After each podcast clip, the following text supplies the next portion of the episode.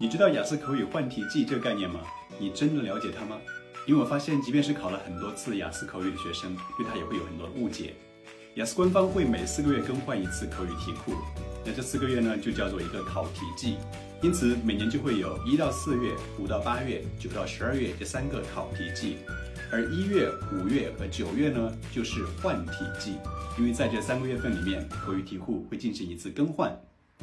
那这里要强调一下换题这个概念，很多人觉得说换题就是把所有的题目全部更换一次，其实并不是这样子的。换题呢，仅仅是用三分之一到二分之一的新题去替换旧题库里面的题目，所以在每一个新的考题集里面，也会发现二分之一到三分之二的旧题，